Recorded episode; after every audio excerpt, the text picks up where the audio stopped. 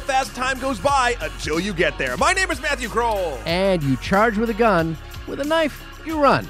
This is Shahir Dowd. This is the only podcast about movies, specifically the film The Irishman. ah, the Irish. the luck of the Irishman. At what point, when we do our Irish impersonations, are we being racist? Uh, every point. Every point I is think racist? Every point. Yeah, But- I mean, like, But I feel like Irish people, and this might be racist, are cool with it, right? I, I don't think. So. I mean, No, uh, no, like, like like doing the accent. no. I don't think any group is cool with another group really doing the accent. Really? I I, would- love it I when would- Tri- Trevor Noah did New Zealand, and I was like, "This is cool," and he even made us sound like idiots, and I was like, "That's cool." Okay, maybe, maybe, maybe it's because Like if you so. say derogatory things about Irish people, Sure. sure, that's racist. But like I'm saying, just doing the accent. Uh, you know what? I might lean a little bit towards you, uh, only because, like, for instance, it's not a culture, of course, but it's uh, my, my. uh, We've been talking about New Hampshire a lot lately, but Yeah. like the New England accent or the Yeah. Boston, like the pocket con, Yeah, if you do the- yeah, if you do. Boston. Like, I think uh, I don't find that offensive. Yeah. Uh, I, but I don't know. I, Write us in if we are racist at any point during this episode. Onlymoviepodcast at gmail.com or hit us up on Twitter at onlymoviepod. Also file any SEC, any like uh, violations with any um, To the Better Business broadcasting. Bureau. Yeah, anything like that. Although I don't know how how often we're going to have a chance uh, to to do an Irish accent with this film. Well, there's not a lot of Irish accents in the film itself. Yeah. no. Um, but uh, I did reach out to a friend of mine uh, who is another podcaster as well to ask him, you know, like uh, uh, what he thought of the movie, and he he tweeted back, uh, "Whale oil beef hooked. Whale oil. Whale oil beef hooked." Okay. So say it, say it fast. Whale oil be fucked. Whale oil beaf hooked. Well, oh, I get it. so okay. yeah, then uh, that's a, that's crossing the line. Do you have any friends that aren't podcasters? Not really. I, I actually, I was at Thanksgiving um, a couple days ago, yep.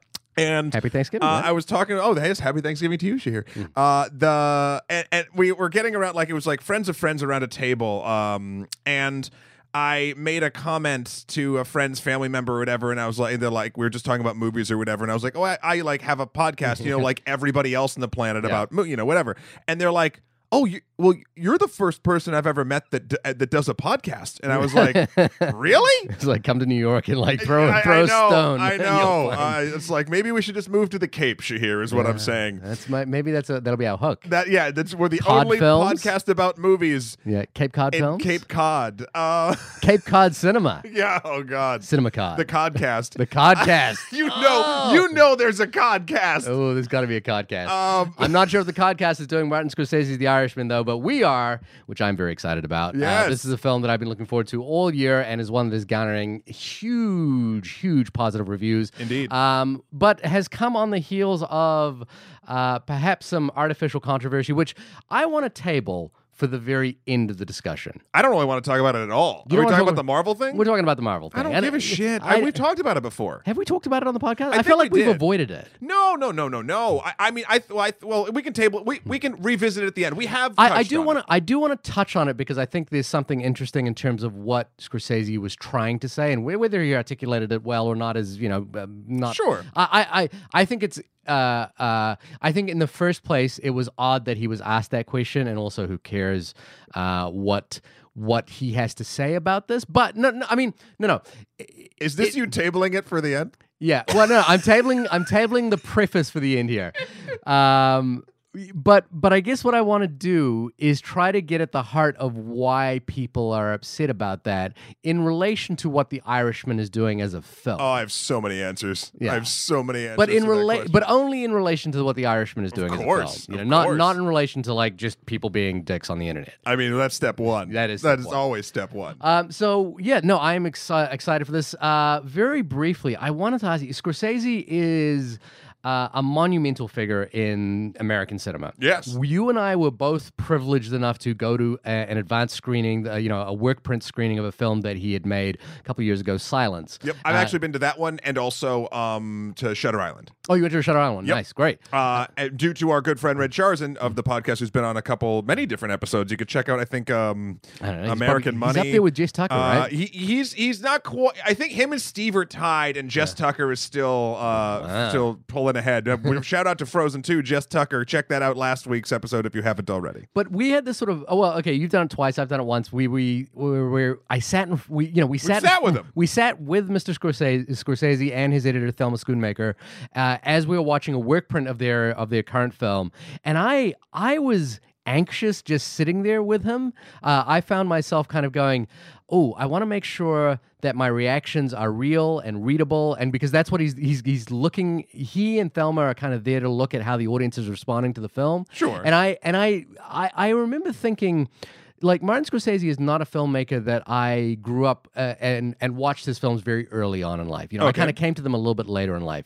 Um, the the for me, you know, like the most note the first notable film for me that I really uh, started identifying Martin Scorsese as a name was Cape Fear, which is Oh. uh, which is obviously a little bit later. It's funny, I actually watched it on a boat twice, which was uh, an interesting. Weird. Yeah, it was like this fer- ferry trip in New Zealand you could take, and they would play a movie uh, And it during was Cape Fear. and it was Cape Fear, which is a boat movie. That's like watching Air Force One or Snakes on a Plane on an Uh, uh, intercontinental while, flight. while you're on a plane, yeah, exactly. And it was funny because you know the trip we did was like we were only there for a week, so when we came back, it was the same movie playing, and I watched it both both times. And I was, you know, I was really taken by this film because of how stylistic it was. I, And I think I was, I was just at that early stage of trying to figure out like what cinema could be, what movies could be, and this was like a film that kind of surprised me in a lot of ways. Um, I wasn't expecting it to be.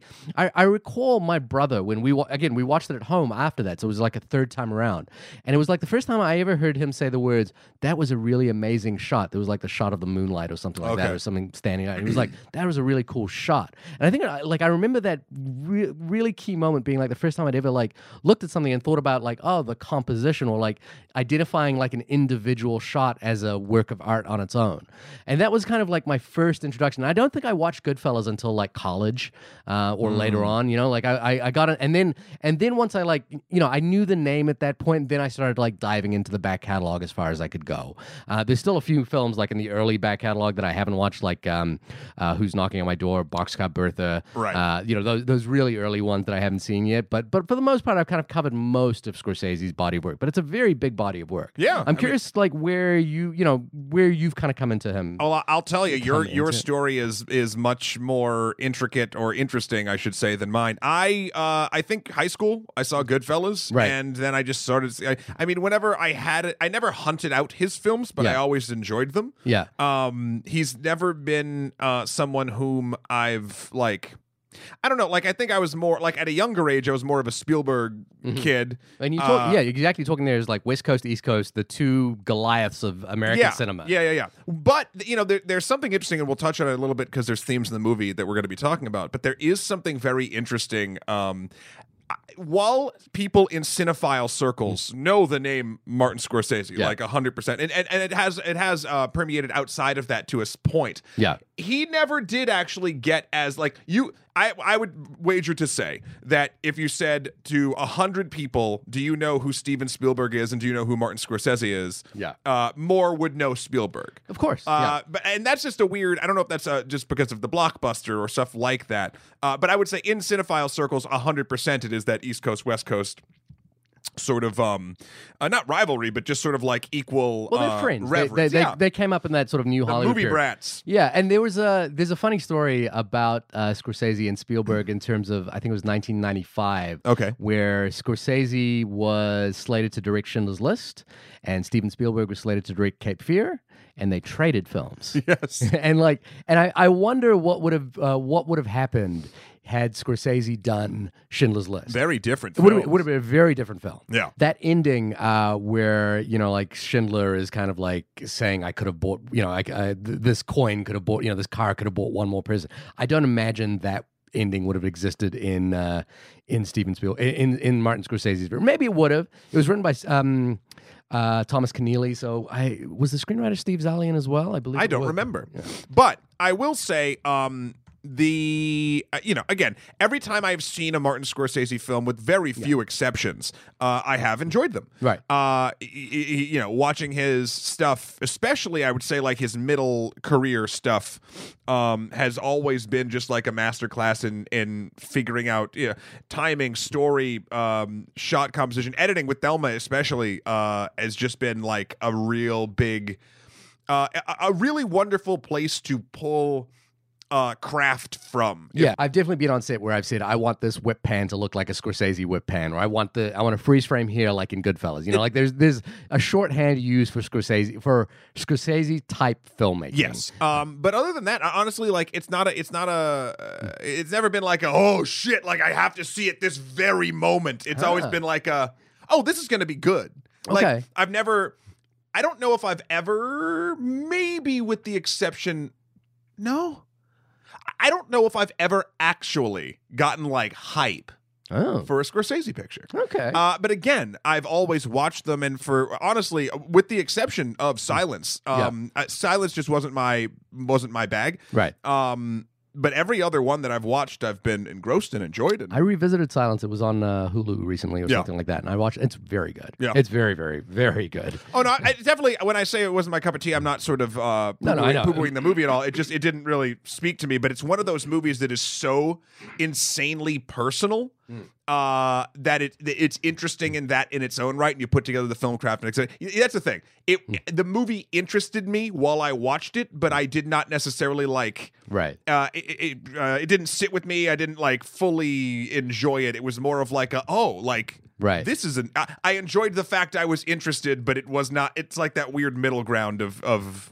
of uh, of, of viewing. So I thought we'd do like a quick top five, really quick, uh, just sort of abbreviated top five list of Scorsese films before we got into The Irishman, which I think The Irishman is a culmination of a lot of his work. So I think maybe placing it in context in terms of the body of work that he's made at this point might be interesting, especially just personally from where we're coming from. So do you want to like just round robin this? we'll go five, Oh, four, three, sure. two, so one. Five for me. Taxi Driver. Okay, that was the first DVD I owned. Nice. Uh, yeah, love it. Yeah. It's- it's not on my list. Okay, what's your five? Cape Fear. Okay, Because- well, that makes sense because you were on a boat. Yeah, and I, I want to. I, I think maybe I just took the approach that I wanted to do like a sort of a personal approach, even though I know you know, Taxi Driver is Oh, arguably what? a Taxi Driver can't be a personal. app- no, no, no, no. What I mean is, Taxi Driver is far and away a better movie You don't know than my Cape life. than Cape Fear. But I just know. personally responded to Cape Fear quite I a lot, and I, re- I revisit a lot. Number four for me was Shutter Island. Okay. I dug the shit out of Shutter Island. I've watched it both in the room Yeah. with with Marty, but Yeah. then also I watched because I wanted to see it. You know, because it was like I think ninety percent or ninety five percent done Yeah. uh, when I watched it, and then I went back and watched the theatrical release. Yeah. uh, I don't know. I, I I'm a find that movie ridiculous, Yeah, oh, but yeah. ridiculously compelling. It's like a Martin Scorsese horror movie. It's like it's him doing Hitchcock, Yeah. like you know, or him doing Samuel Fuller. Why not? Yeah, you know, and uh, yeah, I I admire it more than I love it. There you go. Yeah. All right. What's your four? Last Temptation of Christ. Okay. I th- I think Last Temptation of Christ. Like I was really struck by this the the the fervor with which he told this um, you know the story of Christ, but inverts the entire meaning of it. Um, you know, like you know, the Last Temptation of Christ is literally about uh, Christ's last temptation and tells this entire story of what if he didn't die on the cross. Right. Um, and it's I was really struck by how beautiful that was and how, in a weird way, not a religious person, but kind of profoundly made me think about religion and what religion means. I guess it did its job then. yeah, Uh, number three for me is The Wolf of Wall Street. good film. Not one Uh, that I didn't love the first time around, but I have grown to like it. It is. I've grown to like it a lot. Super fun, Yeah. and it it it's uh I don't know. I, I I dug it when I watched it. I've dug it on rewatches. Yeah. Uh, yeah. Uh, I was yeah, I wasn't I wasn't as taken I wasn't taken by it the first time I watched it, but I've grown to appreciate it uh, more and more over time. And this is this will be a thing about Scorsese. We'll talk about in a bit. Uh, for me, uh, number three, it's another uh, you know one of the Leo films, uh, The Aviator. Ah, I was gonna call it. Yep. Yeah, I love the Aviator. I just Aviator for me is like you know it's catnip for me. It's about movie making. It's about like you know this uh, this guy who become who you know like one of the most famous filmmakers that becomes like a an you know an an, uh, an engineer as well. And it's a story, and it's so well done, and it's so influenced by like what the cinematic languages. It's just catnip for me. I think that movie's a blast. I Yeah. love it. Yeah. Yeah. Catnip for me is The Departed. The is my number two. Movie I have tried to like. Ah! I really have tried to like it. I just I, I feel like it it mixed both the sort of like straight up, this is a weird thing to say, especially wh- when my number one's coming up. But I'm not a huge gangster movie fan. Ooh, we should talk about that. Uh, I just don't. Yeah. It's never connected with me. It's never been a world I've been particularly super interested in. But Yeah. that, but Scorsese's films are so good that I tend to go with it. This for the the Departed was uh, a couple different things. One, it was a perfect mix of I feel like gangster movie, but also like hometownness for me, like Right, with, sure. with Boston and and that sort of thing. And then uh, second, uh, to be honest. Back when I did same night movie review with Stephen Buja, friend of the show, Stephen Buja, Right. uh, we used to do we used to write, shoot, and edit uh, movie reviews the same night that we saw them, Right. Uh, in the style of the movie that we saw. God, God. And we were 23 and had infinite time and no money in New York City. So this is what we did this before YouTube was a thing. We uploaded quick times to websites. Okay. Uh, back in my day. Yeah. But uh, the Departed episode we did, uh, which Red was in, Yeah. which is amazing. Was that before he was working for Scorsese, Uh, or was he working for him at the time? I don't remember. Okay. No, I think he was working for him at the Oh, time, or, but I don't know. Uh, Hey, Marty, check this I know. out. Check it out. Well, it's done in the in the vein of the trailer. right. and uh, it was so much fun. So I, I've always tied it back with like uh, a young me doing impersonations of a film that I always really enjoyed. I, I that was a movie I went to a midnight screening of. I was like excited to see it. I was like Scorsese doing you know another gangster film. I had seen Infernal Affairs, the original Hong Kong film it's based on, and I really liked that film. Um, and I watched it, and I you know it's long. It's like two two hours forty five, maybe three. Well, I think the, I think the term "long" now is uh, no, no, no. Uh, well, I watched it and I was like, at, you know, at midnight. So uh, we got out of it at 2 a.m. or 3 a.m. and stuff. And I was like, I don't know if I. I don't know if this is a good movie. Right. I really can't put my finger on whether it's a good movie. So I went back the next day, two o'clock in the afternoon. So within Oh, wow. 12 hours, and watched it again. And I was like, I still don't know. And I have what I have what I I swear to you, every time I watch that movie, and I've watched it four or five times now, I watch I own it and I and I'll watch it and I'll go, I, I watch it with a sort of curiousness about like, is this a good movie? Or is it not? I'm, I'm I, I can't quite decide with that film. I mean, I would say it's a good movie, but th- that's number two. What was your number two? My number two was Kundun. Uh, Kundun was a Oh, film I've I not seen Kundun. Ku- it's Kundun is very hard to find. It was banned uh, uh, because of its uh, uh, its implications about the Chinese government. Uh, well, not banned, but really taken off the marketplace. There is a new Kino uh, Kino Warb uh, Kino Forber, I think, is the DVD company that has actually just produced a new print of it. It is one of the most beautiful films Nice. ever put to screen. When did that? When did that drop? What year? Uh, I would say that was 1998. I Oh, okay. think something around that period. Yeah. Uh, another one of his religious films. Um, I, I sort of I coupled it with uh, Bernardo Bertolucci's uh, The Last Emperor. I used to watch those two movies kind of back to back. Hmm. Um, and it has one of the most mesmerizing scores by Philip Glass. It's it's just a beautiful film. I think you know like somewhat inconsequential in terms of what it's trying to say. It's kind of just a a, a look through the Dalai Lama's life. Um, you know, at certain moments and, and the things that he's been through. Um, but but just mesmerizing. Yeah. You know, like it's it's it's just hypnotic to watch. Yeah. It is a really beautiful, stunning film. Hard to find. If you can get the the, the new Blu-ray, please do. yeah. And my number one is Goodfellas, which to the surprise of no one. Yep, and uh, I uh, no disagreements with that. Uh, my number one is Casino because I came to Casino first before Right, Goodfellas. So, right, right, right. Uh, I and and I find uh, you know again two movies I have I own them in every format that I that I'll ever own.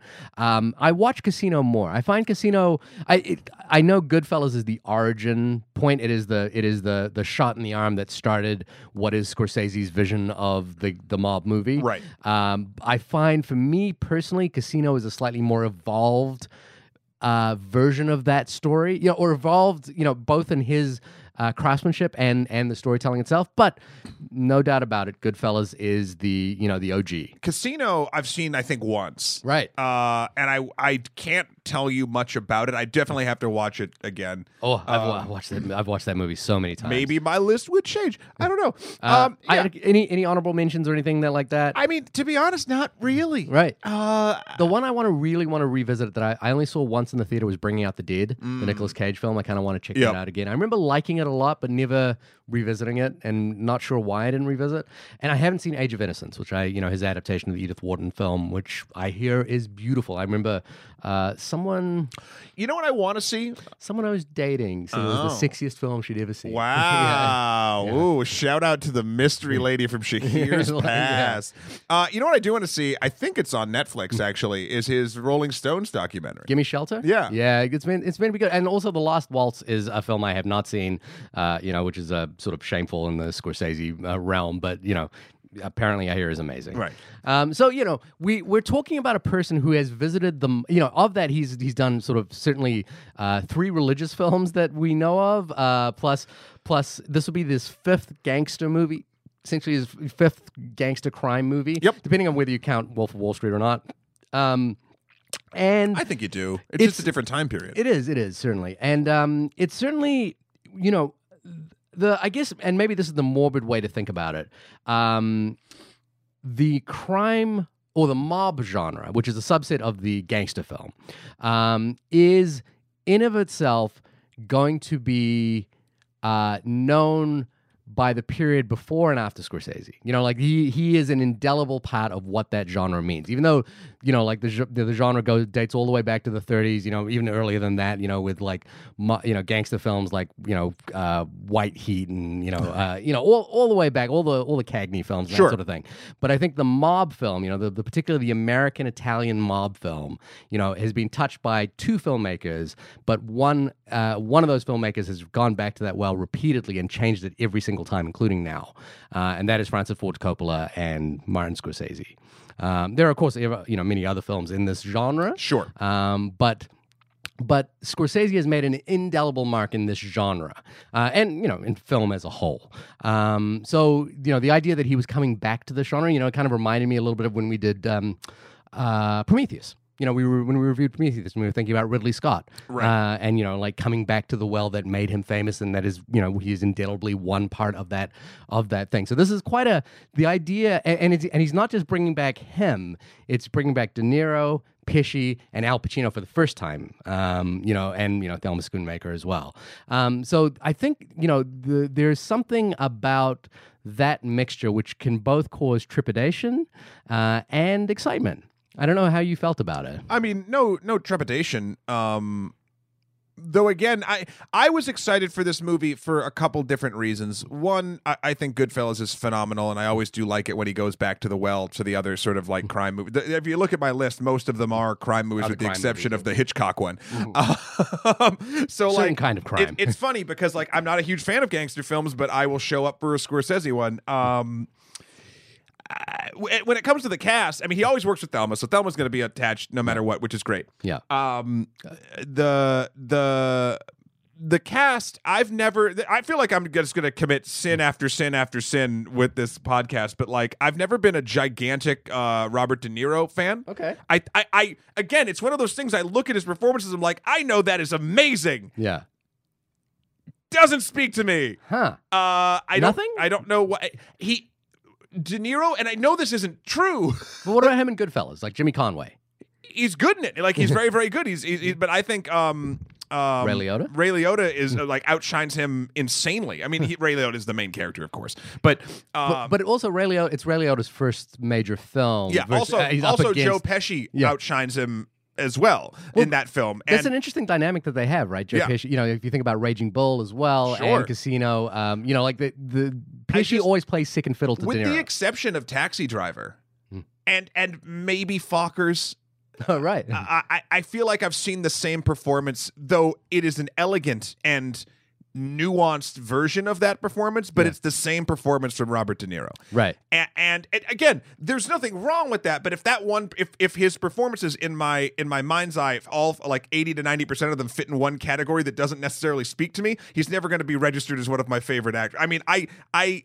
Again, I respect and I'm glad that he does what he does. Mm. It's just something that I've never been pumped for. I love Al Pacino. Right. Uh, and I loved I loved that Joe Pesci for this film sort of came out of semi-retirement Pretty much to retired. do. Yeah. Yeah, He hasn't done a Uh, movie it- since 2000. he has- The Good Shepherd with Robert De Niro. I guess is is semi-retirement just when you stop working but you don't announce it? Yeah, I mean, well, uh, as far as like the stories go with Scorsese trying to get him back for the film, they were like, it's it's not that he doesn't want to do your film, Marty. It's this that he plays golf all day and he has no need to do films. I, I've heard the same story with Jack Nicholson as well, where they're just like, Jack Nicholson hasn't officially retired. In fact, there's talk of him coming back to do. Uh, um, they're doing a remake of Toni Erdmann, uh, and he's going to take the lead. Um, but but it's just that he's like, you know, like there was there was a story with Louis C.K. I think I mentioned this on a, on a pre- previous episode. Louis C.K. was trying to get him for that uh, TV show that uh, that Louis had, um, and he had he wanted Jack Nicholson to do the lead, and Jack Nicholson said, "Look, you know," he read the script and he said to him, "Look, it's a really good script."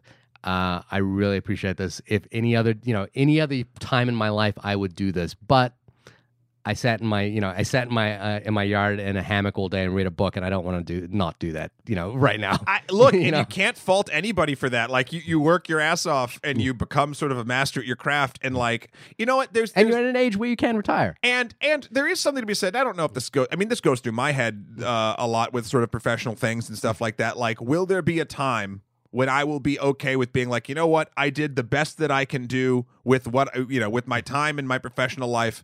I will now rest, or will I be one of those people Yeah. that will not die? and continues to just keep making stuff that maybe will be good, but probably won't be as good as my like Ooh, core work. I'm curious what you think of Mr. Pesci in this film.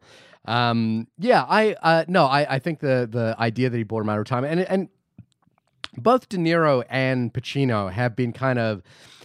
I wouldn't call it slumming it, but but seem to have been not I don't, maybe phoning it in is it sounds like the, the the slightly too harsh version of what I'm saying, but I think I feel like they're just becoming uh, paycheck paycheck. cashing in. They're cashing in. Why yeah. not? Which Wha- is why not? You know, like I read a great stat today, which is like De Niro has made more money uh, outside of acting than he has as an actor. so Oh, like, yeah. so like to do acting is just like I'll just do this thing. You know? And Pacino, his entire career, it seems as though he's just having a good time. Well, the early, you know, like I think up until Scent of a Woman, you know, you could argue like he's he was the method actor. You got to remember both these guys were renowned as you know like the Stanislavski guys. You know, they were Sure. the ones who knew about internal. They were the ones who came on set and understood every detail. they were the heir apparents to Marlon Brando. But you know what's interesting? The uh, Pacino, for whatever reason, and maybe it's just their brand of what you just described, their their own personal sort of twist on it. But Pacino always had a sparkle, like in his eye or something. There was just something in his performance and the way that he worked that that spoke to me in a way that said like this is a person that is incredibly committed to a thing but also having a really fucking good time. And uh i don't know. That always i always gravitated towards that. In fact you know what's weird? Uh not always. I think uh, the film that actually got me on the Pacino train was not like Okay. uh, you know Scarface or you know any of that jazz. yeah. Uh, it was The Devil's Advocate. Ah, the And real- that's the real- later. yeah, that's the real post hoo ha kind But of. then I went, but then I went back, right? And and uh, I mean, I I still think Pacino's Devil is one of the best portrayals of the devil. It's really, you know, in my mind, it's very close to uh, Jack Nicholson in The Departed. It's a really, Yeah. close, it's similar. So that sort of like uh, raspy kind of like wry Yeah. sense of the world, you know, like purely devilish. I, I think for me, Pac- Pacino's best work for me is with Michael Mann. It's with The Insider and um, Heat. I think those two I mean, films. Heat's great. Yeah, and you know that's obviously another um, w- you know uh, piece with Robert De Niro.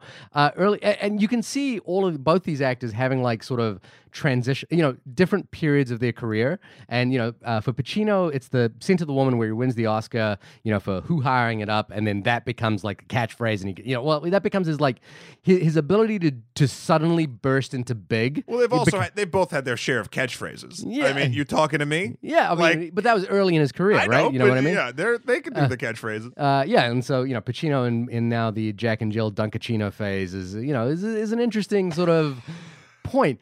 This film, okay, we haven't really got into this film yet, but like, tell us what the what the IMDb oh, synopsis. Oh man, for the for, Irish for the for the three hour and twenty nine minute runtime, I, it's I think this might be the most in depth mm. IMDb description we've ever had. Okay. and, and and something that I feel like is the only way you can encapsulate mm. something as long and complex as this film. A mob hitman recalls his possible involvement with the slaying of Jimmy Hoffa. direct to the point. it's like, If you couldn't watch the film, here it is. so yeah, you don't need to see it. Uh, there it is. Yeah. Uh, so this is based off the book uh, "I Heard You Paint Houses." I Heard You Paint by um by Charles Brandt, but um but like also with um Discussions with Frank Sheeran. yeah Um, yeah, this is uh, this is an adaptation of that book, and and Scorsese and uh, De Niro haven't worked together since 1995, which is Casino. Right. They've been trying to work together for a while. Schedules. uh, schedules getting in the way, and uh, I believe it was when De Niro was directing The Good Shepherd uh, about the uh, CIA uh, Yep. uh, boss with Matt Damon. I forget the I forgot the film uh, entirely, but but basically presented uh, him this. You know, read the book at that point, and Scorsese's you know reaction to it was wasn't necessarily about the material itself. It was about De Niro's reaction to this character.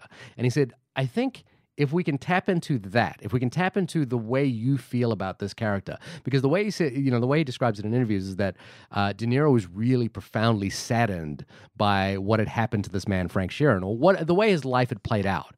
Um, And and and Scorsese was like, I think that's the movie. If we can kind of tap into the the way you feel about this character, then I think that's the movie. because it does it does break away from the book uh, slightly in a couple different ways. Because granted, like no one knows what's true and what's not as far as history is concerned. So like there's a couple you know uh, artistic license in the book, and the, and the film takes different things. Side note, one thing, real quick. Uh, one of the things I do enjoy about gangster films, but also gangsters, I guess in general, is how fucking clever they are with their naming conventions. Oh yeah. I heard you mm. paint houses So good. is it's both terrifying mm. and hilarious and accurate because it's it's for if you haven't caught on to mm. what it means it's it's for slaying people you're you're hitting their blood against a wall like Yeah. that's what it, they're talking about so that's their code for oh you're gonna off a guy Yeah. like but they always have these like catchphrases that do all of those things What's a coded language, but right? but, Like- but but it's it's this weird it's poetic terror yeah. uh and it comes from a- a magical place of being like of of not giving a shit but giving way too much of a shit I just I can imagine you right now when someone says to you, "Hey, you're gonna sleep with the fishes," and you'll be like, "Say that again, please." And you'll be like, "Sleep with the fishes." He goes, "That's delightful." but, but it is but it's, it's it's delightful and scary and there's very few things i can think of vernacular wise Yeah. that hit those two marks Have you seen Donnie Brasco? yeah yeah Yeah, yeah. Remember the whole "forget about it" the sequence? Yes. When they're like, "Forget about it" can mean this, but really what it means is this. Or you could say it like this, and it's like he goes through like five iterations of what it means, and it's like it is powerful in terms of like how much context matters. yeah You know? cadence matters you know it's it's it's always very fascinating This so. and uh, this film is one I think, unlike Casino and Goodfellas, where they're relying on the audience to kind of do the work. Uh, in in Casino and Goodfellas, there's there's often a, a, a narrator who's kind of explaining things to you, what that you know when somebody says something, what it might mean. Whereas in this one, there's points where I was like. I don't know exactly what that phrase means, but I know what it means in, in because Sure. you know, and like you, you can see it in De Niro's face a lot of times where they're looking at each other and they say, you know, like it is what it is. You know, like Yeah. it is what it is means that the decision is final. Here's a here's a thing you said doing the work. Uh, it's a, a, a topic I want to kind of bring up uh, before we dive into like full on spoilery town. Uh, there was a lot of discussion on Twitter when this dropped Yeah. about the optimal way to watch this film. Mm-hmm. It is a long film, like I said, three hours twenty nine minutes. It is a commitment, uh, and I think uh, what Scorsese's asking you to do is to do the work. He wants you to sit down, watch it, ingest it, and and, and he, I think he's even said like he wants you to watch it in one sitting because of Yeah. course he does. Uh, there's been a lot of weird reactions to that. Some people have been like, "Yeah, absolutely, you do what Scor- Scorsese says because it's his film and whatever." Some people have reacted with a sort of like, "How dare he?" sort of mentality, which I think. I mean, this is again. This is the Marvel reaction, No, no, no. I don't even think it's the Marvel reaction. I think it's. I think it's. Um. I think it's just sort of internet entitlement reaction, right? Like it's like I have a I have a family and kids. There's no way I can watch this thing, and it's because you want to watch it but you can't. So like then then people coming saying it's the only way, and then people get into stupid arguments about nothing. There was a guy on Twitter, Alexander Dunfors, who's a Swedish uh, based entertainment journalist, and he came up with this really I thought handy if it fits your lifestyle guide to watch it as a miniseries. Yeah. Um, and it basically like laid out four different parts, and he like named them based on what was going on and like the timestamps and da da da. Like if you wanted to do it, Right. And people came at him like a fu- like he just was like uh just like shat on everyone's mom. Like it was weird. Okay. And it just got me thinking. I was like, why? Like, th- there's no dog in this fight. Like, obviously, Scorsese wants you to watch the whole movie. Yeah. If you can't watch it in one sitting, you know, if you're looking for intent, I'm sure he'd rather you watch it in parts than not at all. Right. Or, or you know, you everyone can watch it in their own way. And I, I, I just I found it so fascinating. People were getting so up in arms about like not only like the proper way to watch this, but what you're how you're allowed to watch things in general. Okay. Uh, I even tweeted out because I was just getting sick of all the fucking mm. discourse. I was like, well, listen, I'm just going to leave it on for 24 mm. hours over the week or 48 hours over the weekend, and I'm going to walk by through my living room real slow every 17 minutes, and I'll have seen the film. Oh, and then people yelled at me, whatever. But like, Nobody yelled at you. it- well, there was Really? yeah, not, Anyone- not yelled. There- People, No. you know, whatever. Yeah. Uh, the point being, Yeah. Uh, I just find that discourse. I mean, we've talked about like artist intent and like da da da, and like you know, and and we can have beliefs as to, you know, oh well, we should respect the artist when we can, or we should be able to watch however we want to watch a thing based on our lifestyle, etc. And you can believe that one avenue is correct, Yeah.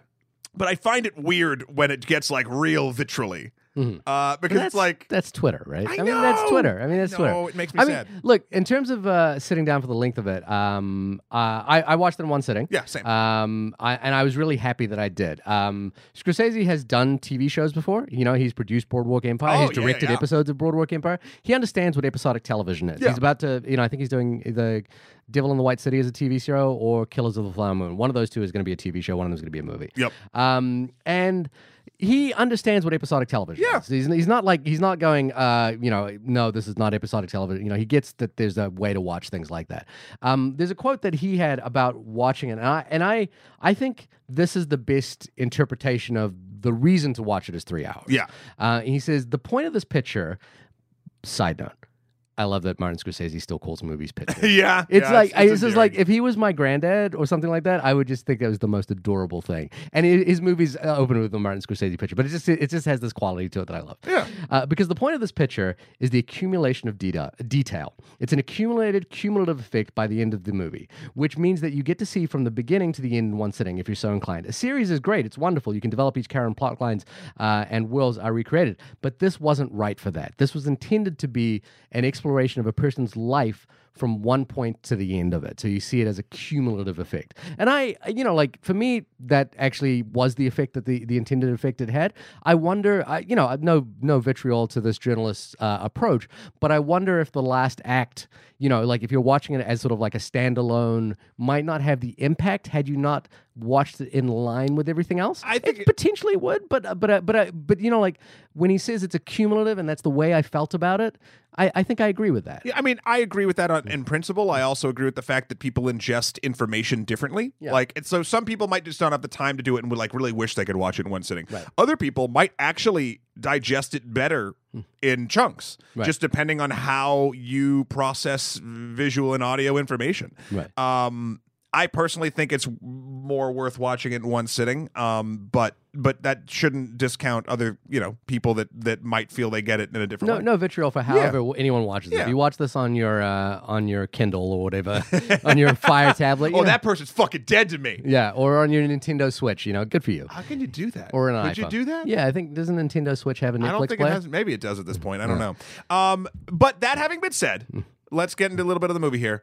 I did think the movie was too long. Really? Yeah, Okay. I thought it. w- uh, We'll get into a little bit. Why I don't want to like just talk the full like length of the thing, but like I. I I I I, I saw What some. time of the day did you watch it? Uh, I wa- I started watching it around nine. Okay. So you finished about midnight. Yeah. Yeah. Um. eh, Yeah. I, I, I just I saw some again. Who the fuck am I to say this? But like I saw some places you could cut. Right. Like and still uh, get I think get the feeling that I got from it. But again, I mean I don't know. You you didn't find it long at all? I, I didn't find long. I, I sort of, uh, I guess maybe on principle, um, I don't. Tr- I try not to engage with that kind of um, thinking about where the film, you know, where where it could. I, I usually think that if information is being doled out that I don't need, but if I feel like the filmmaker is in, if I'm in capable hands, it's like how long is the length of string kind of thing. You know what I mean? Like Béla Tarr has a film that's seven and a half hours long, Santanta- uh, and I think it's difficult to argue that that is the length that that filmmaker intended that film to be, kind of thing, and that is what he wants you to do. And so the intent is to sit through it. Whether I like it or not is a different story. Sure. But I, I, I try not to go, well, I think I know more about where this could be cut or where this couldn't be cut. I, I my point is there were multiple times that I looked at the clock. right. And whenever I do that, I've sat in movies that have been three ish hours long and not looked away from the screen. Right. This was not one of those times for me. Right. Um, I- and and when I start looking at the clock more than a few times, Yeah. I'm just like, okay. And then my brain instantly goes with like, well, what? I start getting into a self analysis thing of like, well, what is what is causing me to lose the tension here? Right. And and again, when I say, oh, I think I found some places where it could be cut, Yeah. that is a personal thing. Right. Like again, I, I for the story that he is trying to tell, I'm pretty damn sure he did what he wanted to do and like what I would consider in in, in film circles the correct move. But but for me personally, I I just there there were points where I was like, I I got it without the nuance and the nuance the extended nuance what just did not give me any new information or emotion for it Okay. so um but again uh that was i was curious if you if if you if you uh It- hit it's that at it's all. certainly um, a um, it's certainly a patient film is what I would describe is how I would describe it as. And so for me, Scorsese has had uh, a double count. Uh, he's had a really inter- interesting contradictory effect for me in almost every single one of his films, which is that I find him exhilarating. Like like when I watch him his movies, I think it's like one step from going off the rails, but uh, he's always in control, and it's like it's just a wild ride, and Sure. I am constantly exhilarated by almost every moment. I get palpably excited watching how he moves the camera. I get palpably excited by watching how he and Thelma Schoonmaker put scenes together and like counter, you know, put ideas together. I, I just find it absolutely breathtaking. This contradictory part of it is that I always find that for some reason, the ending of almost every Scorsese film for me is always entirely deflating in almost the wrong way. It feels like it's the wrong way. It usually what I have to do with him is I have to go back and watch it a second time, or I have to like give you know I have and then to. it becomes not deflating yeah, it becomes like, ah, okay. Like the ending of The Wolf of Wall Street is a perfect example where it ends. I was like, oh, is this the point where we're going to end this film? Where it kind of like, you know, he's he's doing the sales pitch in front of the crowd um, in New Zealand, of all places, you know, and, and then we just sort of have this shot of the crowd. It's the same in like uh, Goodfellas, you know, like uh, he's like, uh, uh, the worst part about it is I couldn't even, you know, uh, I order spaghetti and I get a pa- plate of noodles with ketchup on it. And then we cut to black, you know, and, and it's like these endings, Scorsese's endings have always left me a little bit deflated and they, they always feel like he's just dropping me at like an, an, an a strange moment. But here's the thing. What i think he's doing in the irishman is he's taking and he's not doing this for my benefit but i think he's taking the idea of the ending because you know like at the end of casino the end of goodfellas it's like the life ended and it sucks from now on and what he's doing in this film he's saying well what does the life look like from now on you know like what does the life actually feel like once the life is ended. And in a way, this movie to me was both elegiac and ruminative and a what's the first word i knew ruminative but i don't know ele- elegiac. It's like a poem for uh, time that's passed. okay You know, like an elegy. Um, oh and and contemplative about the way in which life passes us. And and it's there i think the the really beautiful thing here is that it's like a funeral for this life. And it, there's this haunting element to this where the final moments of this film i guess we, we will do kind of spoilers up early. Yeah we're about 40 minutes in. We should start probably start but saying but things. while this is kind of contemplative, what the thing that I think is interesting is Scorsese wields Frank Sheeran's story to be an exploration of a probably his own mortality and the genre that he's kind of affected so much and created like these really interesting subtextual components of this film. You know there's like the, the fact that he's bringing back these three people you know, well de niro and pesci into this world you know and and putting them through the ring. There's even like little little subtle references to casino in this film where like the fact that uh, hoffa's teamsters are giving money to the casinos and you know and i think there's almost a, a line of dialogue a voiceover that sounds exactly like from casino. Um, there's a point where um, Joe Pesci mentions a character uh, that they're going to give some guns to by the name of David Ferrier or David Ferrie. Uh, he says a fairy named Ferrie. Yep.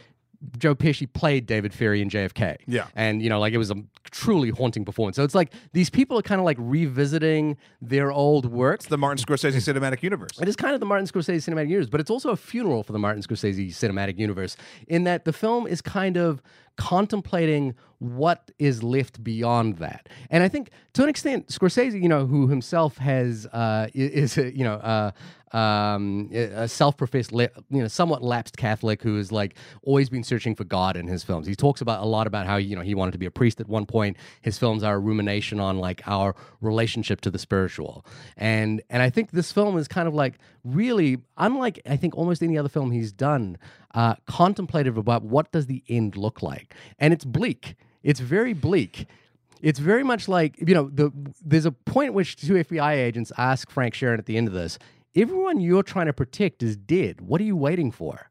And he's like, I'm just not going to tell you. And it's, you know, like, and he, it's basically like this question of like, what is it all meant? What is all of this meant? And if the end is empty, like, to me, the thing that's interesting about this is that we're all bound for death. This film is all about the bound, you know, the, the point at which everyone will reach death. We get these intertitles throughout the entire film about like how people have died. You know, we get these little flash frames about how people have died. And then at the end, you know, basically the thing that's left with De Niro, who doesn't die one of these sort of like sudden deaths like Right. everybody else, is that he's going to be uh, there's going to be no one to usher him into death. There's no there's going to be no one around him to kind of help him into the final stages of his life. He is he has lost kind of almost everything, perhaps because of this life, and that's something that I think Goodfellas and Casino. Um, you know, kind of touch upon this idea that there's, you know, what is after this life. And this film kind of really plays that out. And I found that really beautiful. I didn't really find it. This movie played it out. I mean, this movie. I, actually, I'd be interested in the math of it. Not that it really matters. I- I don't think it did anything incredibly different in that regard from the other films, as far as like exploring that more. I think we spend more time on it, Mm-hmm. uh, but I think that's we're spending more time on everything. Right. As, you know, um, the the the film itself to me, especially by the end, uh, I am more interested in all of the subtext of the film, like Mm. the stuff that you just described. I'm like, that sounds fucking fascinating. like, wh- which part? Uh, the the part about uh, you know, the it's it's it's sort of obsession with death and like what's there after the ride ends and like all that's like that that sounds great to me. Not a lot of things in this movie got me thinking in that direction. Not that last that last act. I mean, the last act is fine, but I've seen truncated versions of that last act in a lot of his other films. I mean, almost every one of his not uh, depending like gangster style things. What, It- what are we talking about when we say the last act? I want to make sure we're talking. oh, sorry. Uh, the uh, just sort of after people start aging and dying, and then. De he- Niro's left alone. Yeah. to contemplate. I mean, uh, uh, Yeah. in different ways, all of his character in, in these styles of his films, all of his characters are left alone to rot in the world that they've made, left behind from the world that they when they were up on high. Mm-hmm. This is just a different version of that, and, and we spend more time on it. There, there's a moment in the, uh, and again, we're getting sort of deep into spoilers. Something that I actually did did enjoy a lot, and it was one of those moments that sort of clicked for me, was when um uh, the nurse uh, from Orange is the New Black.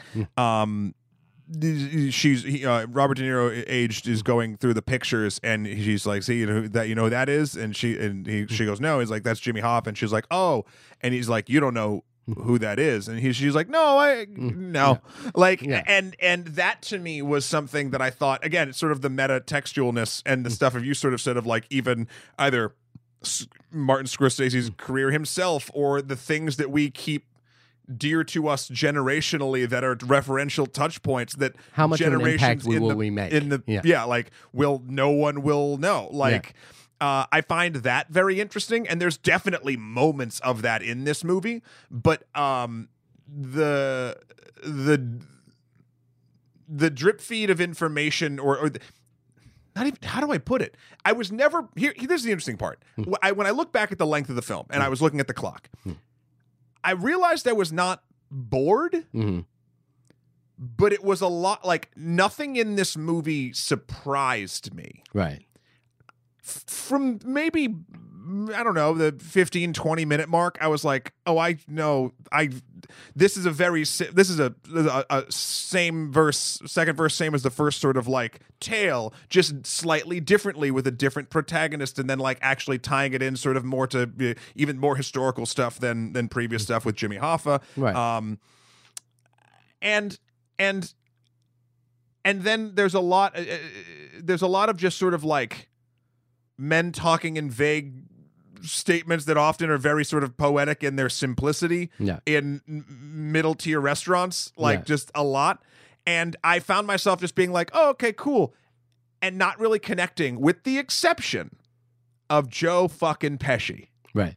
holy fuck was i just locked on every time he did anything He's great, right? He's he's majestic in this film. Uh, and, and, his most like subdued role Yeah, i think yeah. i've seen it- it- and i ah fuck it was so good and it made me so sad that like i haven't seen him in stuff for a long time you know, self-imposed, but also, you know, he's had that kind of high career where he, you know, won an Oscar for My Cousin Vinny, which is you know, so fucking uh, good uh, you know, like, and has these amazing performances with Scorsese, and then kind of blasted out uh, out of the world in Home Alone, and and you know, like, uh, uh, Look Lethal, what you did, you little jerk. and Lethal Weapon, you know, like they, you know, like so he's kind of had that big, huge career where he's done like pretty much everything he could do. and I'm not saying I want him to keep coming back. I want him to be happy. I want him to be able to, you know, play golf or do whatever he wants to do. Um, but I was mesmerized every time he was like. It's funny. I found myself sort of like lulled into similarities with a lot of the other performances. Even I mean, Al Pacino sort of like rocked me out every once in a while because he's like loud and, and, and like boisterous and like you Yeah. know Hoffa esque. Um, yeah, he's got the biggest role. yeah, yeah. Uh, De Niro's character felt very De Niro to me. Uh, he's, he's doing a very subdued performance, which actually reminded me a lot of like his really early roles. Like um uh, he was in uh, Bernardo Bertolucci's film 1900, where it's Right. ve- you know what De Niro was known for back in those days was like stillness. Yeah. you know, like quietness, stillness. But Pe- Pesci shook me out of any uh, lethargy that uh, I was in throughout this movie Yeah. every time he was on, and it was interesting. I found it very interesting because his, you know, he was always very. Um, he, he- never yelled. He never did anything to sort of like uh, audibly, decibel wise, shake you. yeah, It's just there's something there. Um, he's also diminished. You know, diminutive in stature Yeah. next to De Niro, Yeah. and that's always been there. You know, whenever they've been in movies together, it's always been tall De Niro, little Pesci, and little Pesci has had has had like a chip on his shoulder and like wants to wants to fight the bigger guy. You know, Yeah. like he's always he's always out to get him. But this time he was at least maybe not physically, but but in every other aspect, he was the bigger. Big, he was the bigger man, and that was it was weird to watch because the dynamic was always like you knew Robert De Niro is physically more imposing than Joe Pesci, but Joe Pesci was the power broker. You know, like he was the power player in each of these scenes. I think I think in the world of these films, you know, like that come, you know, you think back to Goodfellas as well, Yeah. uh, where uh, you know De Niro played Jimmy Conway, another Irishman. Uh, it's the idea that he's not Italian. You know, Right. like he's not Italian. He's never going to be part of that world. He's never going to be a made man, except for the case in you know in this film where where uh, Bufalino kind of like you know says there's only three of you. Look how much I made you. You know, like he is giving him the power, but it is coming from someone who is part of the Yeah. family and Oh, yeah. someone who's not part of the family. So so that's he, he shook me out of any moments where I was just sort of like lost in in it like not in a good way just sort of like good, floating down the river. Yeah. Um but you know what absolutely did not pull me out of it in a in a bad way that I thought might Mm. was the de-aging. Yeah, it's funny. We, I, I, I was, I was kind of hoping we would get through the end of the conversation and just sort of go, oh yeah, and they de stuff and it looked okay. Uh, well, no, no, no, it's fine. I, I was just like, because the more I've contemplated the de aging, the more I've gone like, I think this is the best usage of the de aging. hundred percent is. because not only do I not notice it after, I mean, I definitely noticed it to begin with, and there's definitely there are th- elements to it that don't really work, but there are elements to Casino and Goodfellas that don't really work. And what the, this kind of the de aging kind of falls into this category of the things that don't work in Casino and Goodfellas, which is that they're just part of the arsenal of the tools that are available to tell this particular story. Sure. And it points, you know, like De Niro doesn't look like a 50 year old. He doesn't walk like a 50 year old man. There's Well, a point where he beats someone up. There's a- and he looks like an 80 year old man in a 50 year old body. Uh, right. You know? Well, so here's the mm. here's the kicker on that. I, I was never taken out, mm. and I thought it was cut together very mm. intelligently uh, to sort of hide things like that. Um, and the tech that they used was the special cameras, not the normal stuff with Motrack dots and all that stuff, because they wanted to get the performances straight through. I've talked with Red a little bit about this stuff. Actually, Red wrote in, uh, talked a little bit about sort of the process. I wanted to read that. Uh, it's funny. I think both of us have been texting Red this week. Oh yeah, well I mean it's our buddy. His movie came out. Yeah. Uh, he so Red is uh, the visual effects editor for Sikelia Pictures and for this um for this film, and uh, so he worked with you know uh all of the special effects teams and and uh, I asked him if he had anything he wanted to talk about just sort of specifically uh you know a short blurb and he sent me back this. He said although we used a completely new face mapping and tracking technology and have just as many visual effects shots as many of the action intensive movies out there today we never let the shots or the scenes be dictated by the VFX Right. every shot Every scene's first priority is the story. We had to ride a fine balance between de aging and performances. The emotion and emotive performance always took priority. Yeah. And a- after he mentioned that, I was so it, I'll rewind just ever so slightly. I've never seen like the close-ups of a, of a de-aging thing. I mean, we just saw Gemini Man, and Yeah. there's that looks like plastic galore through a lot of On the it. daytime scenes, they Yeah. do. Uh, but here, it's very. It, it's how do I put it? It's not. It's funny because it's like a marketing tool for the film, but it's not the point of the film. No, it, the the success of the film does not rest on the de aging. Right. That's that's the thing. You know, like, and I and I and I thought about it in relation to the opening scene of Casino. In the opening scene of Casino, Robert De Niro walks out of the uh, out of the casino. He sits in his car and it explodes. And the moment before it explodes, you can see it. It's a flash frame where we we cut where we see it's meant to be a match cut, but we see it's a dummy sitting inside Yeah. the car. It's you know a plastic dummy that blows up. And I'm like, w- and, and it always jumps out at me always jumps out. hundred percent. Every time I watch that movie, it always jumps out. But I go, but that's the tool set that he's using in order to tell that story. And the success of this scene has nothing to do with the effectiveness or ineffectiveness of that particular visual effects tool set. Sure. And that's and that's the case with this. Yeah. The the interesting part though is, and and I'm I, over. So overall, I'm very glad that that was the the mantra moving forward while making this movie. But there are the, the there was really. I think just one scene that I can remember. It's the one you called out where he beats up the the guy in the in the wide shot, the grocer. Yeah. and that to me broke what was happening sort of entirely because it, when you age the gait of your movement and your walk changes Yeah. and while it's amazing to have these facial performances uh emotive to a, a, a uh, I don't even know, like a, a millimeter or even less or whatever, like Yeah. these these things that you're getting through on a de-aged face uh it does sort of I, I I do wish that for some of the stuff that was a little more physically uh, demanding Yeah. Uh that that maybe they tried to take those performances and put them on a younger body just for the wide I think I I understand why Yeah. they didn't and Red like the what Red said I 100% would rather that mantra Yeah. and have these one or two little things that like like oh no this one tiny scene like who gives shit? Yeah. but like uh I, I I was shocked how much after the first couple scenes uh that it just did not didn't even think didn't about it. register For some reason, Al Pacino looks the, like looks incredible the entire. Now the the, th- the reason being is I think they're only doing one age for him. yes So they're so they're only kind of seeing one. But I was like, man, Pacino has rocked this world. Like like whatever you know, because because with De Niro you kind of see it.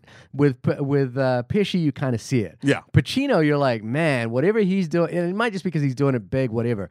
Um, I think I I 100% agree. I don't think the the success of the film hinges on it. The reason you know, this is a film that took 10 years to get made. It took a long time to get made. Uh, no studio would finance it because they had a $160 million budget uh, price tag attached to this film.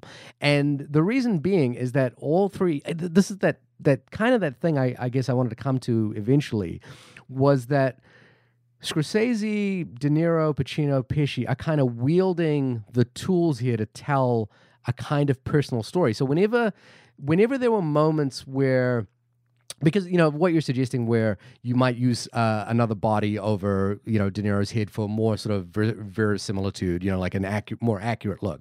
I always kind of was like, it kind of doesn't matter because we're watching this as a reflection of someone's memory. You know, like we're watching it through, Narratively, you can go through that hoop. yeah, yeah. You, you sort of just go through that hoop, and and and I think it always kind of like works in that sense. Whereas, like in Gemini Man, for example, the accuracy with which they can clone Will Smith's face and de-age it is the central hook of the premise. You know, like it's it's the central reason we're there. Whereas this this is just part of the the the the, the tool set that they're using in order to tell the story, which to me is more of this contemplative nature of what is Sure. what is our what does our lives amount to? And um the, the there was one story in this that kind of really struck me and that was where they really like they that's the moment where they use the de-aging technology to its absolute fullest. And that's where De Niro is re- remembering being back in Italy uh, as a soldier, and he's standing over two people that he's been told who's he's told to be, um, to dig their own graves, and he he makes this comment uh, which I think is like um, emblematic of the entire film. He says they dug faster as if to pl- as if they thought um, their good work would please me, and I still you know and but it didn't matter. I still killed them. Yeah. and it was like and that's kind of where he ends up in life, which is that you know he ultimately decides to kill who is his best friend, and he loses his family for it. But he does it in this way where he's like, "There's just no turning back from this. I just have to do this." You know, like, and he's just going to do it as you know he he figures out all the ins and outs of how to do it, and then it ultimately leaves him. You know, he still ends up in the same place. Yeah. and I think you know, like that. That to me is what the film is really ruminating on. I, I think you're 100% correct. I think where it falls flat for me, though, is the stuff that he loses, being his family or his, like, maybe his friend is a little more clear and more sort of baseline for me. But even though there are plenty of scenes of the family either driving or going bowling or like doing stuff like that, the uh, they're always window dressing for the Peggy scenes. So so the Peggy scenes Yeah. is is almost like this is how I I kind of felt I I I don't think the Peggy storyline let me rephrase. The Peggy storyline did not emotionally affect me whatsoever. Hmm. Because so there's two modes of family, quote unquote, in this film. There's background noise family, first wife, other daughter until their the longer speaking role near the very end. Um, the the multiple children, etc., that are not people that are not part of the mob and not Peggy. And then there's the other version, which is Peggy, which is taking that familial what what I feel what I would call the familial story and really like fucking laser focusing it down to one character. Yeah. And the first time they did it when she's a little girl and and Pesci wants like because Pesci and his um uh Ru- Russ and his wife can't have kids so like wants to be like friendly with the daughter. Um and she rejects him but then she really likes Jimmy. And I saw like oh there's gonna be like a power dynamic. That that's sort of gonna play into it a little bit. It was all very subtle. Um but then uh you know we just kept getting scenes. That wasn't the first scene with Peggy. no no I know. But she was always quiet and she was so because Well, I'm, I'm remembering one scene that like really hammered this home. okay what was does that scene Where, the one we've already talked about, where De Niro beats up the grocery store guy. Sure, but that, That- doesn't that doesn't. That's the moment Peggy like starts to lose him. That's what that scene's about. we've never seen Peggy have him. No, like that's th- that that's my, my my point is Peggy the entire way through, from before that scene and after that scene, we never get a different Peggy. We never get any development of Peggy whatsoever. Peggy is a fulcrum or like a, a catalyst for Peggy is the representation of him losing his family. But that but th- what didn't work for me is she's only a representation of a family. Like I don't I've I've never seen them have a, a, a remotely a loving interaction. I, yeah. I've never like I I, I just So there's two. There's well I, let me just wrap sorry, up go my, ahead, my, ahead, my thing. Yeah. So because of that, Yeah. the the through line of it never pulled me. Mm-hmm. And then at the end, when we get Anna Paquin's seven words in this movie, uh, I, the it didn't really like. If that's supposed to be like the center knot of all of these strings of emotion and the emotional re- like revelation of this character of of, of Frank, it never landed for me because I never felt like there was I was never shown a thing that he valued more than his job. And then when he lost his secondary or thirdary thing, it didn't like I wasn't like, "Oh, this is his humanity or like whatever." Like it never clicked. Again, hmm. for me, maybe I missed some subtext. Maybe it's just what I value in stories is is, is different than what this story is trying to give me. Um, but it, it did not really connect with me whatsoever. I had it- more of the, the triangle between the three men was the only real thing that I thought. I, I was I was acutely aware for me I was acutely aware of what was going on with Peggy the entire time, and um, it's it is subtle. It's very very subtle, but it's like the there's no the the scene where he beats up the grocery store guy is all about Peggy, and it's all about it's all about her reaction to seeing how violent he truly is. but she never was different before that moment, so we that's never for, saw that's like the first or second time we see her. Exactly. But that I don't need to see the change. All I need because she's not a main character. All all she's witnessing is the horror of who her dad actually is, and that's enough for me. And he there's there's a I moment. I just want her to be a character. But there, well, the, I think this this debate about how many lines of dialogue uh, Anna Paquin have has some validity to it, uh, in the same way that like you know um, Margot Robbie's character in, in Once Upon a Time in Hollywood sort of I mean, like Scorsese's not known for female roles. That's one thing that we don't it's need. To, it's we- I I I, that I don't. that's not what I'm saying. I don't want to. I I actually don't want to dismiss that argument because I think I think there's some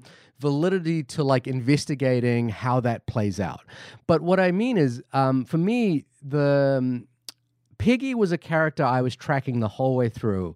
And there's two or three. There's two. There's. It's a. It's basically to me. It's a. It's um. It's a script story that is being pinpointed very acutely throughout the film. But I, yeah, And, and and so for me, it's that first moment of the interaction where we see them together. It's the second moment where she re- she's really uncomfortable around Joe Pesci's character. Um, I got this sort of undertone of like feeling, you know, like she was just very creeped out by him. I almost kind of I I was like wondering if there was some sort of like unease about what he is capable of or Sure. something like that to Oh, her. definitely was. Um, then then but the the time that she lights up is around Jimmy Hoffa. Yep. And she, you know, like they go to her school and they talk, and she gives a speech about Jimmy Hoffa and like what he believes in, and she's like, she lights up about it. You know, she's really invested in him. And then when she, and then when um when Hoffa dies, it mirrors in a sense when JFK dies in the film. You know, when when JFK died, Hoffa kind of turns his back and walks away, and that's when that's when Frank kind of knows that Hoffa might have had something to do with that. You know, like Hoffa turns back and eats his ice cream. And then when uh, when Hoffa dies, you know, Frank comes into the house and like pours himself a drink, and he sits down and he kind of you know like goes back and pours himself a drink, and she's just staring at him the whole time because she and she is the one who sees right through him. She knows that he's had something to do with this. And the question, the seven words of dialogue that she has is why. And she, you know, the, the subtext is why did you do it, but the the the the actual text is why haven't you called his wife? Yeah, Joe. And and that's how she knows. She's like, why haven't you called his wife? So she's absolutely. And so for me, then when the final act really works for me is when he goes to the bank and he goes to see he goes to see her, and she just closed the tel- she she has she has walked away from him forever. You know, and that is the moment. You know, and it and it was it was a track that was happening from the very first beating. I but and you're 100 percent correct on it is a continuous track. I don't even have a problem with a character having very few lines. You can have zero lines and still be a highly effective character. Uh, the, the reason why Peggy uh, did not work for me. i- i- i- even even as I like, I, and again, I'm going to go back to. I don't really feel like she is even a character. She is a she is a focal point for for loss for Frank. Yeah. Um, so that one doesn't quite interest me, but then two, uh, that even for that being that focal point, I've never seen him value that. No, he doesn't. I That- know, that- but, but so, so so that then when he loses it, I, I've never seen him even want to have it. But the so film, so it the- doesn't. but the film doesn't even let him. Re- th- that's, I mean, this is the point of the ending of the film, is that he doesn't regain it because he's lost it already. He'd lost it a long time ago. Right, but he we- didn't but then- realize that. Sure, but he also didn't. I, I never saw him. I never saw him like. Wh- why does he miss that if he never liked Because it? it's his daughter. It's Eh, his daughter. It didn't connect for It- me. Really, It you've really never, didn't. you've never heard. I mean, okay, just even on a on a uh, abstract level, you've never heard of people on their deathbed regretting something that they haven't talked about for like 20, 30 years. Like it, it- even on an abstract level, you could see that happening, right? Like on sure, your but we're, now we're, we're. I mean, you, on an abstract level, 100. percent But what this film shows me Mm. Right. is like I, I I can't go back and see an entire person's life, and I'm sure that there are nuances in an actual human being's experiences with family members that they've pushed away and wish they did not, and changed the past and all Right. that jazz. I can get that. This movie never showed me that he valued that until at the end when he didn't have it anymore. And it wasn't like a this was like a loving thing that sort of like was there and then he started to ignore. But I- think what I need from that, and I think it goes back to being a character and not a plot point. Right. And she's not a character. She, I, I definitely, you know, like I said, I don't want to dis- dispute that idea that like, why does she only have seven lines of dialogue? Doesn't even But have to do with the lines, But but I, I actually was the film is very specific about what they're doing with her throughout the whole way through. But so I was never I, see him value her or the family until the very end when she sort of sees through him and it's more of a it's weird it's almost you know, like you know uh, the you know the interesting mirror that I that Hmm. I saw in it as well was that um in the you know the final what is the final line that he says to you which is could you leave the could you leave the door open for Yeah, a yeah. little bit you know like what what did that mean anything to you did that I mean that re- was just sort of I uh I I took it sort of as like uh that sort of like I don't know like lingering bit of hope that like there's still a little bit of time left But it was also a repeated line from what Jimmy Hoffa did when they were in their hotel room together. Like he leaves Yep. the door open a little bit, you know, and you're and and ultimately does he say a line or does he just leave the door open I can't remember if he says a line, but it's repeat. That's the repeated motif for me. Sure. And Frank eventually ends up killing Hoffa. You know, like he ends up killing his best friend. And I feel like Frank's now at at, at death's door, and or you know, coming to the end, and he's kind of in the same place that he left, you know, that Hoffa was in, and he's kind of wondering what's on the other side for me. And I and I think that loss, you know, to me, the loss has to do with that sense that he he has you know and this is this is uh, why I think this movie is kind of a rumination of everything that he, that Scorsese has ever done. Um, both Casinos Goodfellas Wolf of Wall Street and everything is that it is a rumination of like what is at the end you know like and, and now I'm in the place that I thought I would never be I never got that question out of it. I never got a what what's at the end of this. This is just sort of like he's he's realizing he's at the he's not mm. wondering we never got a line of like what is this all for or even that's even that's what the the FBI agent say to him which is like everyone you're protecting is dead what do you what do you what what does it even matter I mean at, at this point like it's And Jimmy, you know, when she says to him, "Do you know, do you know who, who Jimmy Hoffa is?" and he's, he's like, "She's like, no, I Yeah. don't know who that is." But that my point is, we never. I, the the I, I don't think. At least I didn't get from it. Yeah. The, the it's very subtle. but- yeah, but I mean, I paid attention. Mm. Like I, I, I, uh, I, I saw what it was doing. Mm-hmm. It did not emotionally affect me the way that it, it, it seemed to effectively uh, affect you. I, I think I the way I would describe it is it's very pointed. And and this is coming to the the kind of the final thing which I wanted to talk about, which it, it does relate back to the MCU question that was The asked. Martin Scorsese cinematic universe. the the well the Mar you know like You this question about the C. Marvel Cinematic Universe, and you know like obviously this whole thing about the Marvel Cinematic Universe, you know, it, it's ridiculous. Like w- you I know- don't like the conversation. I think oh. the media has blown it way out of proportion. Yeah. I, I respect Martin Scorsese. I respect his opinions. I cannot agree with them and still be like, yeah, you're one of the best fucking living filmmakers of all time. But I, the my, yeah, I 100% agree. It's like, yeah, no, like there's no, there's very few people who have done as much and know as much about cinema as this human being. And then also, you could take into account that actively the this thing that he is discussing that he just happens to not enjoy is taking away dollars for him to be able to make films. So of course, again, he, there would be another reason, another checkbox, even if he didn't enjoy the films for whatever they offered, to to be like, ah, whatever, you know, like so. Of But I- course, it but makes sense on a business level. it it it you know like uh, the abstract you know like I was sort of like uh, indifferent to the entire conversation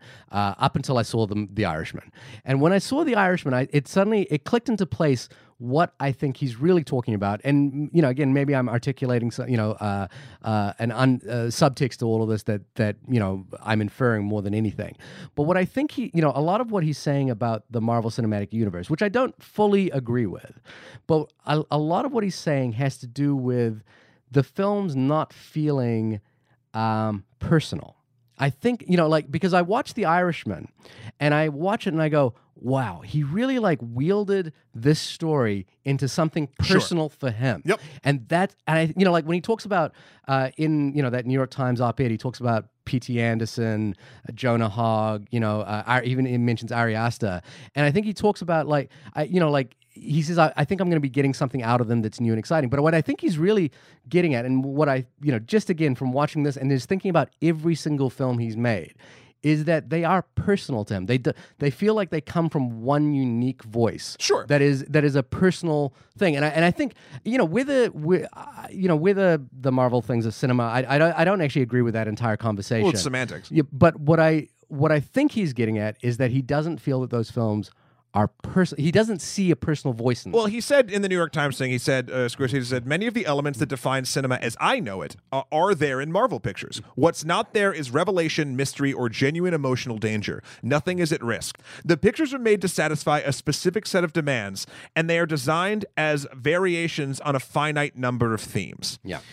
And I, I I- agree with that. Yeah. But also you can, and this is why I just don't think that the conversation is even worth having. I think the media is silly for blowing it up, and I guess we're doing it now mm. too. But Yeah. like, you could say those similar things about Scorsese pictures. I and and that's why I think the sort of definition of like you know it's sort of like slightly gatekeeping cinema It- yada yada. Like there, there's the thing about like uh, you know are made to satisfy a specific set of demands. That sort mm. of stuck with me. It's like, yep, Marvel mm. and Disney have their set of demands.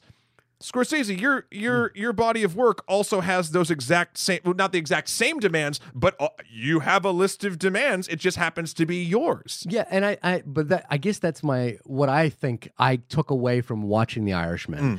is that what he's talking about is the personal the the the sense that we're getting a personal narrative within the film. Now, I for example, I think Guardians of the Galaxy does that. And I think Sure. Guardians of the Galaxy 2 does that, for example. You know, I, I think those films actually do satisfy like a really interesting personal narrative. Mm-hmm. Um, and I think that's what he's saying about those films is that he doesn't get that sense from those films. And and if you look at every single film he's made, from his documentaries to his commercials to his music videos to this, They all have the Rolling Stones in it. well, the, apart from the Michael Jackson bad music video, um, but but like they have that sense of the wielding, you know, like treating the form not as purely commerce, but as something, per, you know, as as a venue to say something personal. And I think I think that's what he's saying. And he's not seeing that in the Marvel film, and that's fine. Sure. But but Some but- of us do. some people do, and I and you know, and I, uh, I, I, I would be remiss if I if I didn't say I sort of side with him slightly more in that argument about the value of those films. Sure. But but but you know, I've also I also see that there is value in those films. But but that's what I think. That's what I think. This this this discussion about like when he was asked, you know, like what do you think of Marvel movies?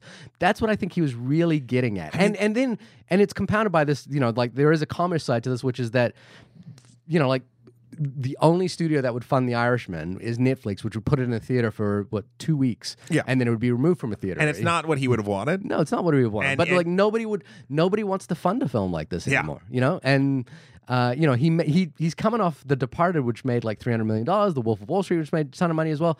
He can't get this movie made. You know, and So- and we're not. And I think that's what his frustration is. I mean, I totally get that. Uh, I just, again, I don't think, I don't think his opinions are wrong because they're his opinions and he can have them. Uh, I, I think the treatment of, and- and almost, you know, what's, I don't know who asked the question first, but it is a bit of a gotcha haranguing sort of thing. Like they, whatever interviewer asked him what you think of the Marvel films was not expecting to be like, oh my god, I love them. right. It was. It was they the- were it- expecting him to do some some uh if not on purpose gatekeeping old guard sounding shit. And and if anyone can sort of have those opinions and, and, and i think another reason why it had so much weight is unlike a couple like unlike a lot of other prolific filmmakers i would say uh that like i would say like scorsese and weirdly quentin tarantino are the ones that like when they say like, "Oh my god, this is great" or "This is bad," like as far as cinema goes, I do listen. Yeah. Like I'll respect a, a myriad of other directors that, uh, but if, uh, but I think. I put a lot of value on these two men that are just insane cinephiles. Do you know what uh, Quentin Tarantino's favorite Marvel movie is?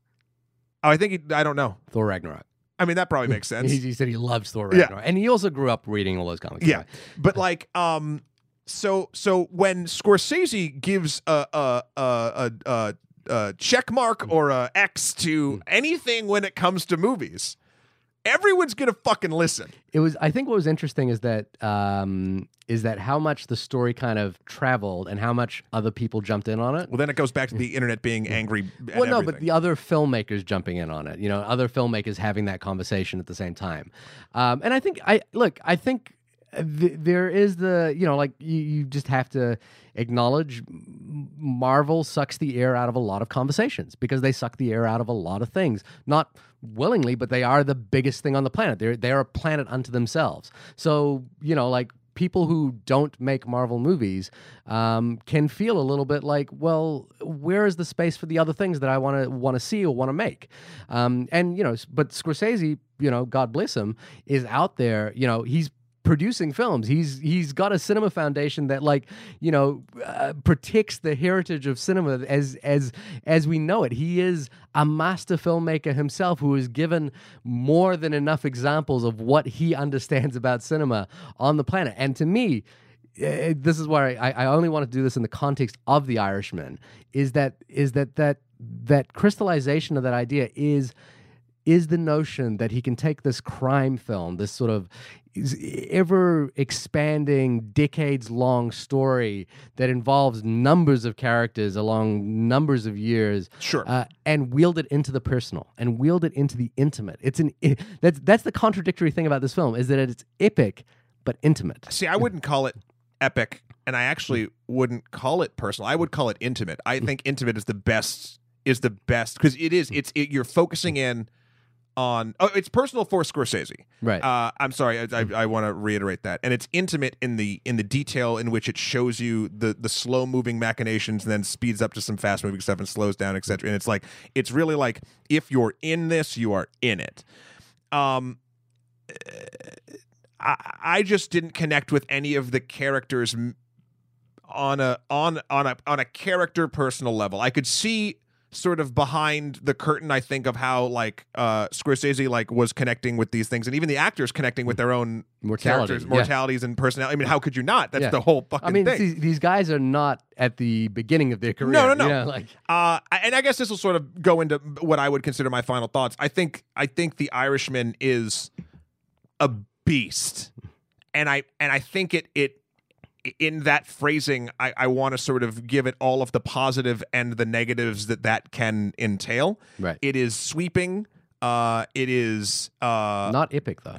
I don't think it's really epic.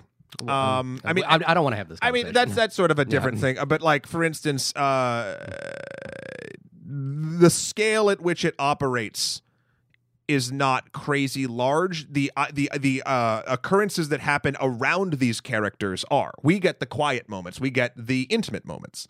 Um, I think. Uh, I love it when I get to see a director, especially one that I like so much, really get to play in the sandbox that they built and like just revel in the uh, the craft and the aspects of it that you just know that they really love.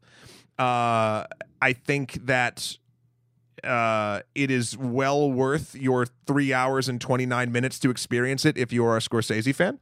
Uh, it's just I I do for for me it did not connect on on a on a personal level outside of a few character moments and uh and, and you know to be honest you know what is interesting the first maybe fourth or third of the film is what I really kind of dug and I know that's not the weighty parts uh the, I think uh, the the first moment when I was smiling and I was like hell yeah was was during the meat sequence. Okay. Uh, when he's uh, when he's like when he's when he's delivering the meat and then he uh, he, he drops off the two uh, racks at the at the gangster restaurant and then goes to the other one pays off three different people rips tags off old meat slides it onto the new delivery shelf track and then like gets signed off on 25 things. And I was like that's some slick gangster shit right there and it's small and it's nice and like I got I started to understand like the the drive for this there are lots of those small moments in this uh, I just think it's it's connected with stuff that didn't um, hold it all together for me. However, it's the best. It's one of the best fucking movies you can see on Netflix right now, and I'm very glad that they funded this because I love the fact that he was able to finally make this thing so many years down the road for all of them. yeah. Yeah, Um, it's funny you mentioned uh, Quentin Tarantino earlier because uh, Quentin Tarantino has like a long gestating conversation where he's talked about how he only wants to do 10 films because he, in his estimation, as a cinephile and a, and a student of cinema, uh, cinema history, has kind of uh, come to this conclusion that the um, filmmakers have sort of a good 20 years or 30 years of filmmaking and then they kind of fade away. And he's Yeah. always talking about how the last few films of a filmmaker, I think he points to Alfred Hitchcock, maybe Samuel Fuller as well, um, as like not having uh, the, the last few pieces not being Yeah. as strong as the middle pieces. And the interesting thing, you know, without getting too morbid about it, but I think this film kind of invites the conversation about mortality, is we are coming to the later part of Martin Scorsese's career. Sure. Um, and you know, with all respect, you know, I hope that doesn't happen for a very long time. Yeah. And and and what I think about when I think about this film is the exact inverse of what Quentin Tarantino is saying, which is that I think his best work is coming now because I think this his best work and I think what The Irishman is doing is building upon everything. And it is still with the with all of the beauty and intent and and uh, and thoughtfulness that he has created throughout his entire career, culminating in this film. And I and I I hope that that continues on and that we see more of this. But I what I loved about this was that it was a deep deep rumination on his career and his work and how much he's affected cinema and the stories that he's told through t- while telling this other story of Frank Sheeran, which is deeply affecting. Um, so I found all of that really beautiful. I thought I thought a lot about Sergio Leone uh, and the later, you know, like Sergio Leone only made like eight films, but like you know, one of the last of them was Once Upon a Time in America. didn't You get know- to those last two. I mean, yeah, you- yeah, he didn't get to the, you know, uh, he did make one more film after that. But I was like, I, I, I think Scorsese is has cemented himself as a giant among filmmakers, and he he was already. But this film further reinforces that. it is it is uh, i there's no dis- diminishment of his powers uh, using new unparalleled technology. It doesn't feel like he's using new unparalleled technology. It's just it's just part of the things that he's using. You know, jumping over to this new newer medium and newer distribution format, using um, uh, actors that he's previously used before who are like much past the prime of the players that they should be playing. You know, like in this film, none of that feels. Um, none of that feels like a hindrance to him at all. It all feels, you know, it's all effortless. Uh, and that, you know, I was captivated by this film. I, th- I you know, I, I think it's one of the best films of the year, and it's it's slow and contemplative. That's everything he's talking about when he talks about like what he wants out of cinema. You know, like and he's not made slow and contemplative. He's made action movies. He's made studio films. He's made everything. Um, and you know, he is a person who just who wants to uh, put you in the seat and have you think about it when you leave. And and for me, this this movie does that, and I, I think it's absolutely beautiful. Um, yeah, no, it's it's available now for streaming on Netflix. if you have eight ninety, if you have nine bucks, or is it no, it's twelve bucks now, something Yeah, like something that. like that. If you pay twelve bucks a month, you can get this thing. You can probably get it for a thirty day trial. It's out there. Honestly, all you have to lose is three hours and twenty nine minutes. So Um, you know, that's a. I, I mean, it, it, it, for Americans, Thanksgiving, this is the perfect time not to talk to your not to talk to your family. I was thinking Yeah. that it's such a perfect drop point. Uh, I'm very glad that they were able to make that window. Yeah. Uh, anyway, this has been the only podcast about the film The Irishman. Shahir, when you are not, and we didn't, making any sort of uh, possibly racist. Uh, Oh God, the pressure's on now for the last. Possibly racist um, accents while discussing cinema. Where can folks find you? You can find me at the end of the rainbow. oh, fuck you. uh, at my website, www.shahirdaud.com. It's S H A H I R D A U D. Uh, Matt, are you Irish? You no, you're Polish, right? I have some Irish, yes. oh, you have some Irish in you? yeah. Which part? Uh, my mother's side. Oh, you can say the arm. Where, where can people find you?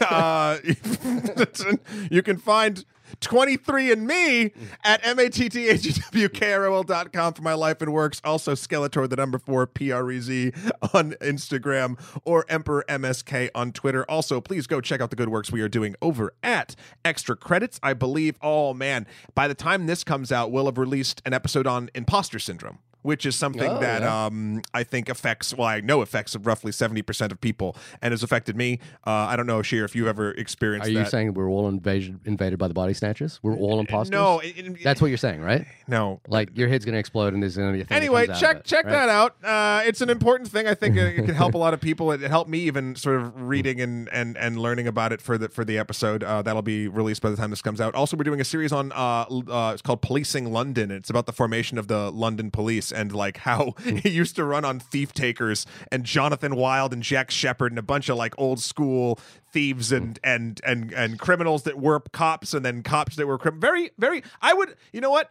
A Jack Sheppard story by Martin Scorsese would be dope as hell. Well, he's doing, uh, yeah, well, Killers of the Flower Moon is the American crime story, and Devil in the White City. I know that's, that's- yeah. it's gonna be Yeah, interesting. um, Um, but uh, next week, are we gonna are we gonna get our knives out?